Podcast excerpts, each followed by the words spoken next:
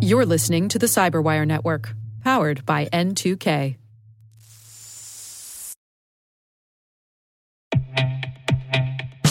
With over 8,000 threat hunters analyzing over 65 trillion signals daily, Microsoft works tirelessly with the federal government to keep our nation's data secure.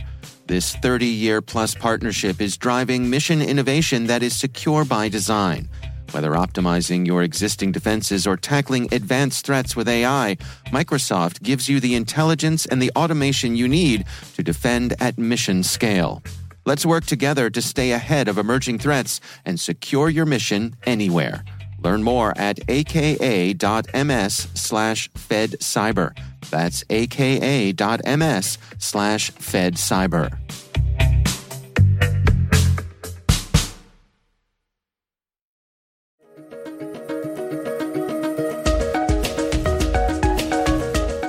Hello, everyone, and welcome to the CyberWire's Research Saturday. I'm Dave Bittner, and this is our weekly conversation with researchers and analysts tracking down threats and vulnerabilities and solving some of the hard problems of protecting ourselves in a rapidly evolving cyberspace. Thanks for joining us.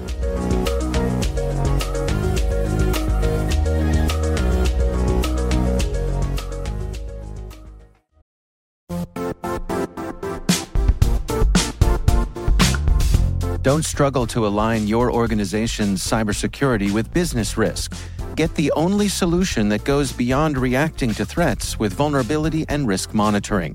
You need the next evolution of MDR, and only Critical Start delivers it. Critical Start doesn't just monitor and respond to threats. They put you in control by detecting suspicious activities, quickly responding to contain threats, and identifying your most critical assets and protecting them against vulnerabilities and exposures. With continuous visibility, expert guidance, and measurable risk reduction, Critical Start has redefined what it means to manage cyber risk. Demonstrate provable security maturity to your leadership while positioning your program to achieve the greatest risk reduction per dollar spent. Stop fearing risk and start managing it with Critical Start. Visit criticalstart.com and request a demo today. That's criticalstart.com.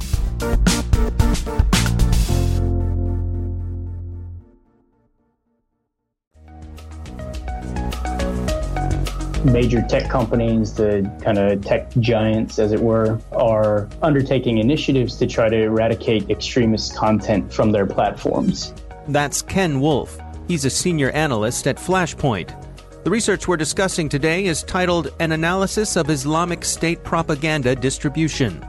And we know that historically, a lot of these big name platforms have been uh, abused by these actors uh, to upload and distribute uh, their propaganda materials. So, our uh, expectation going into this research was that by conducting a frequency analysis of the domains uh, that have been used for these uh, distribution purposes, we would uh, be able to start to identify new platforms or spaces that these actors might be moving into as uh, you know, kind of the big name platforms become more difficult for them to uh, either access or abuse in the way that they have in the past. So, can you sort of take us through and give us a little bit of a lay of the land here? I mean, uh, what what extremist groups are we talking about, and what platforms did they frequent? You see a lot of the same platforms uh, among uh, different groups, but in this research, we focus specifically on uh, on ISIS and the platforms that they're using for content distribution. Some of the major uh, platforms that we've seen over time are, uh, you know, they include big names like YouTube, uh, Google, Twitter. The Internet Archive uh, has been a big one, uh, as well as kind of maybe some lesser known sites, paste sites like justpaste.it.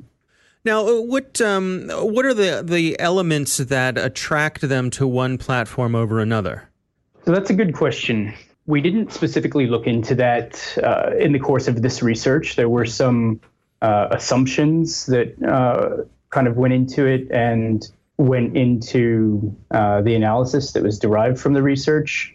You know, you have to think about uh, the resources uh, that these guys have available to them and the opportunity costs of using one platform over another. The platforms that uh, are most commonly used, the assumption on our part was that those platforms either are easy for these propaganda uh, distributors to either uh, establish accounts uh, or they're uh, kind of favorable in other ways, such as you know the, the longevity of the content that they upload to those to those uh, platforms. Yeah, one of the things that caught my eye in your research was uh, the use of archive.org. Um, I hadn't really thought about it before, but that, that sort of natural tension that's there where uh, part of Archive's mission is to, well, archive the things that were posted online. So they they would have a, a, tendency to not delete things. Right. That's a, a tricky space. The uh, archive.org's mission, uh, you know, essentially to preserve the historic record of the internet, and there's certainly value in that. Uh, and even when it comes to these types of materials, uh, you know, accessibility to uh, researchers and academia, uh, military historians, you know, you can you can think of different scenarios and groups along those lines that would have, you know, kind of a net positive value from uh, having access to this material. Um, but we have seen, uh, or at least the the data here, the trends suggest that these actors are uh, deliberately uh, abusing the platform to their advantage. So, take us through what was the process uh, that you went through for your research, and what were some of the key findings? Sure. We uh, chose to look at uh, these two forums that are the the membership of the forums are composed of uh, ISIS members and ISIS supporters, and we know uh, through our monitoring that when new propaganda materials are produced and uploaded to uh, any of number of uh, hosting platforms. The links to those materials are shared within these forums, uh, both for uh, you know the membership to uh, to view those, but also to reshare uh, outside of these platforms. So, with that understanding, we decided to look at a three-year period beginning in January of 2015 and going through uh, the end of December 2017. The process involved harvesting all of the URLs that had been shared uh, within the forums during that period of time, kind of uh, cleaning the data a bit. A lot of these URLs uh, have been uh, either reshared or uh, you know the original posts in which they were shared have been uh, reposted, uh, things along those lines. So we had to do some uh, deduplication so that we could be sure, uh, you know, we're only counting each one uh, one time. There was also a concern about uh, shortened links and how they might distort the data.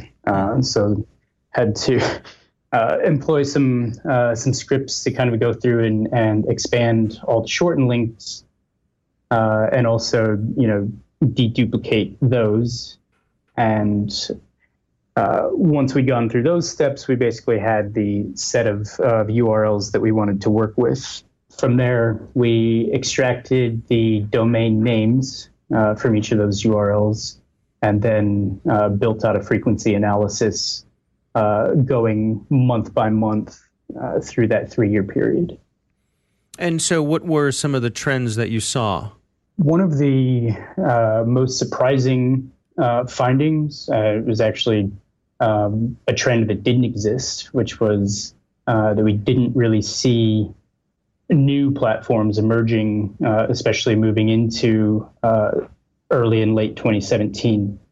What we do see is a lot of the same uh, platforms in the top 10 that have been used across this entire period of time. And those include some of the biggest names, uh, YouTube, Google. You know, there were there were some others that started creeping up. You know, we see a little bit of uh, Dropbox and some other uh, similar platforms, but for the most part, the top 10 in 2015 were the same top 10 in 2017. One of the other interesting uh, trends that we saw in the data was we could actually identify a point in time uh, during which these actors began to uh, actively archive uh, the materials that they had been uploading to paste sites. Uh, we saw that emerge in around April of uh, 2016, and uh, the evidence for that is is I think pretty clear. You can see in the same posts in which a URL from a paste site were shared, there was also uh, an accompanying URL from uh, the Wayback Machine uh, where they had, you know, what it looks like is uploaded material, generated the paste page, immediately archived it, and then shared both links. So the uh, you know, effectively achieving, uh, you know, persistent content that way. Taking advantage of, of archive.org uh, to immediately uh, have a, I guess a, what they're hoping is a permanent archive. Exactly. Yeah. Now, one of the things I noticed uh, in your research was how um, uh, Twitter made a, a brief appearance. It, it, appears in 2015, but then kind of dropped off the list. And and your research included a, a little chatter about that. Yes. So Twitter, um, you know, in the past was a was a big platform uh, for uh, for these guys to use. You know, it makes sense in a lot of ways. Uh, materials, unless an account on uh, Twitter is private, uh, people even without having an account can typically view uh, tweets and and content of tweets. so that really gives uh, creates a platform uh, in which it's easy to distribute materials and reach, uh, you know, multiple uh, and broad target audiences.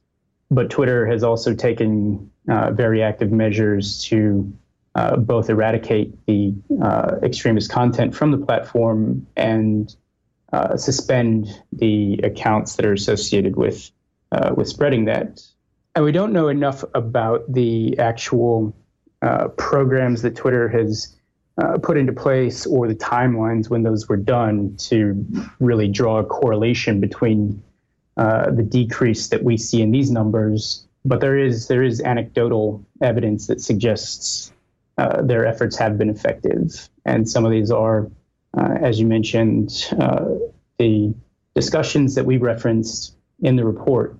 Uh, we actually pretty often see different members, whether it's um, within the forums or on Telegram or in other spaces, uh, people calling for ISIS supporters to establish Twitter accounts and uh, you know kind of do their part uh, for for the cause by distributing you know ISIS materials through those accounts. But I think uh, this one uh, quote that we included in the report kind of helps put into context the difficulties that they face. And that's uh, this was a, a forum member who was writing in Arabic, responding to another member who uh, was calling upon forum members to join Twitter. And this uh, this member said, uh, "This task is impossible. I alone have had more than 120 accounts closed on Twitter. Sometimes three accounts were closed in the same day even though I was not as active as other accounts? What is the benefit of accounts that are closed an hour after they op- are opened? And I think that kind of embodies the uh, frustrations uh, that uh, ISIS and their supporters are facing in, you know, continuing to try to use Twitter as a platform for uh, propaganda distribution. Yeah, another thing that your research noted uh, that caught my eye was uh, the use of services that are using blockchain, um, I guess, for both the permanence of it and, and the distributed nature of it? Yes. So that was uh, an interesting uh, thing we came across a few months ago. Fairly common to see um, these four members discussing alternate platforms and trying to find other ways to, uh, you know, establish a presence and, and get their materials out there. Uh, this service specifically uh, came up with, uh, I think we said in January of this year, uh, looking at a video hosting service called DTube, which uses a decentralized model you know, some of the benefits that they mentioned uh, were, you know, because of the distributed model, there's not uh, necessarily an admin who can uh, delete materials the way that uh, can be done on YouTube. Uh, so they, you know, were looking at this as an an alternative, basically, to YouTube and a way to maintain, uh, you know, permanent distribution of, of their videos. Now, in terms of uh, the take homes for you, the conclusions that you all came to, and then and then practical applications of your research, what can you share there? That's a really great question. I think that you know it was really insightful uh, to see the way or the extent to which the same platforms uh, continue to be used. Um, you know, especially uh, big name platforms which have been uh, in the news a lot and have uh, received a lot of uh, attention for the way that their that their own platforms have been abused by these actors. But you know, they continue to be the the most commonly used we can't really use that to evaluate uh, how effective their programs are without also uh, taking into account how long uh, materials stay active on those platforms, uh, which is not something that was included in this research. So, you know, that gives us uh, some different avenues for, for follow on research that might uh, help shed some better light on that. You know, overall, it really highlights the the complexity of this problem and how difficult it might actually be to to tackle. Yeah, I mean, we, we often, you know, sort of talk about this game of whack a mole, you know, knocking things down and they pop back up again. But uh, it seems like there's a, a real evolution here in um, in these people's uh, tactics for, uh, I, I guess, even just the duplication of information so that uh, you know they're they're uploading the main version, but then immediately having a backup as well. Yeah, I think that's right. You know, they've they have shown themselves themselves to be pretty resourceful uh, and adaptive to a lot of the hurdles that, that they themselves have faced. And you know, in addition to uh, kind of immediately archiving and creating backups of the materials, any any given piece of, of propaganda is typically uploaded to uh, you know five, ten, uh, sometimes more sites uh, at the same time. So they're uploading to many sites at once with the assumption that at least uh, some of those are probably going to flag it pretty quickly and delete it, but it'll still be available uh, on other uh, platforms yeah, they're they're uh, definitely, I think, adaptive and resourceful. And I know that your research doesn't directly cover this, but what's your sense in terms of uh, discoverability of this stuff? Is it is it easy? If this is what you're looking for, is it easy to search for and find it? I think that uh, really depends upon the the platform that it's been shared on. Um, it is kind of easy to uh, you know, go to a search engine and combine certain keywords with uh, some of these domains and actually find a lot of the material.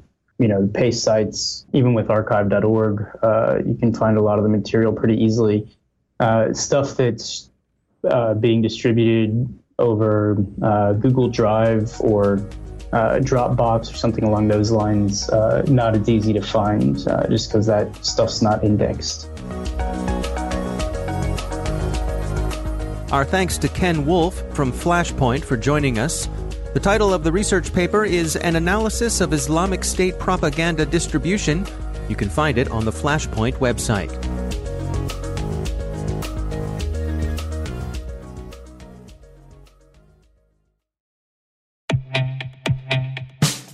And now, a word from our sponsor, Syxsense.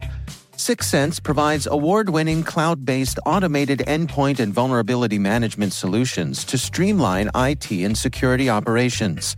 With its advanced platform, businesses gain complete visibility and control over their infrastructure, reducing IT and security risks and optimizing operational efficiency. With Syxsense, you'll get real time alerts, risk based vulnerability prioritization and remediations, and an intuitive automation and orchestration engine so you can focus on your core business goals. Confident in the knowledge that your enterprise is secure, compliant, and running smoothly. To learn why enterprises choose Syxsense, visit syxsense.com.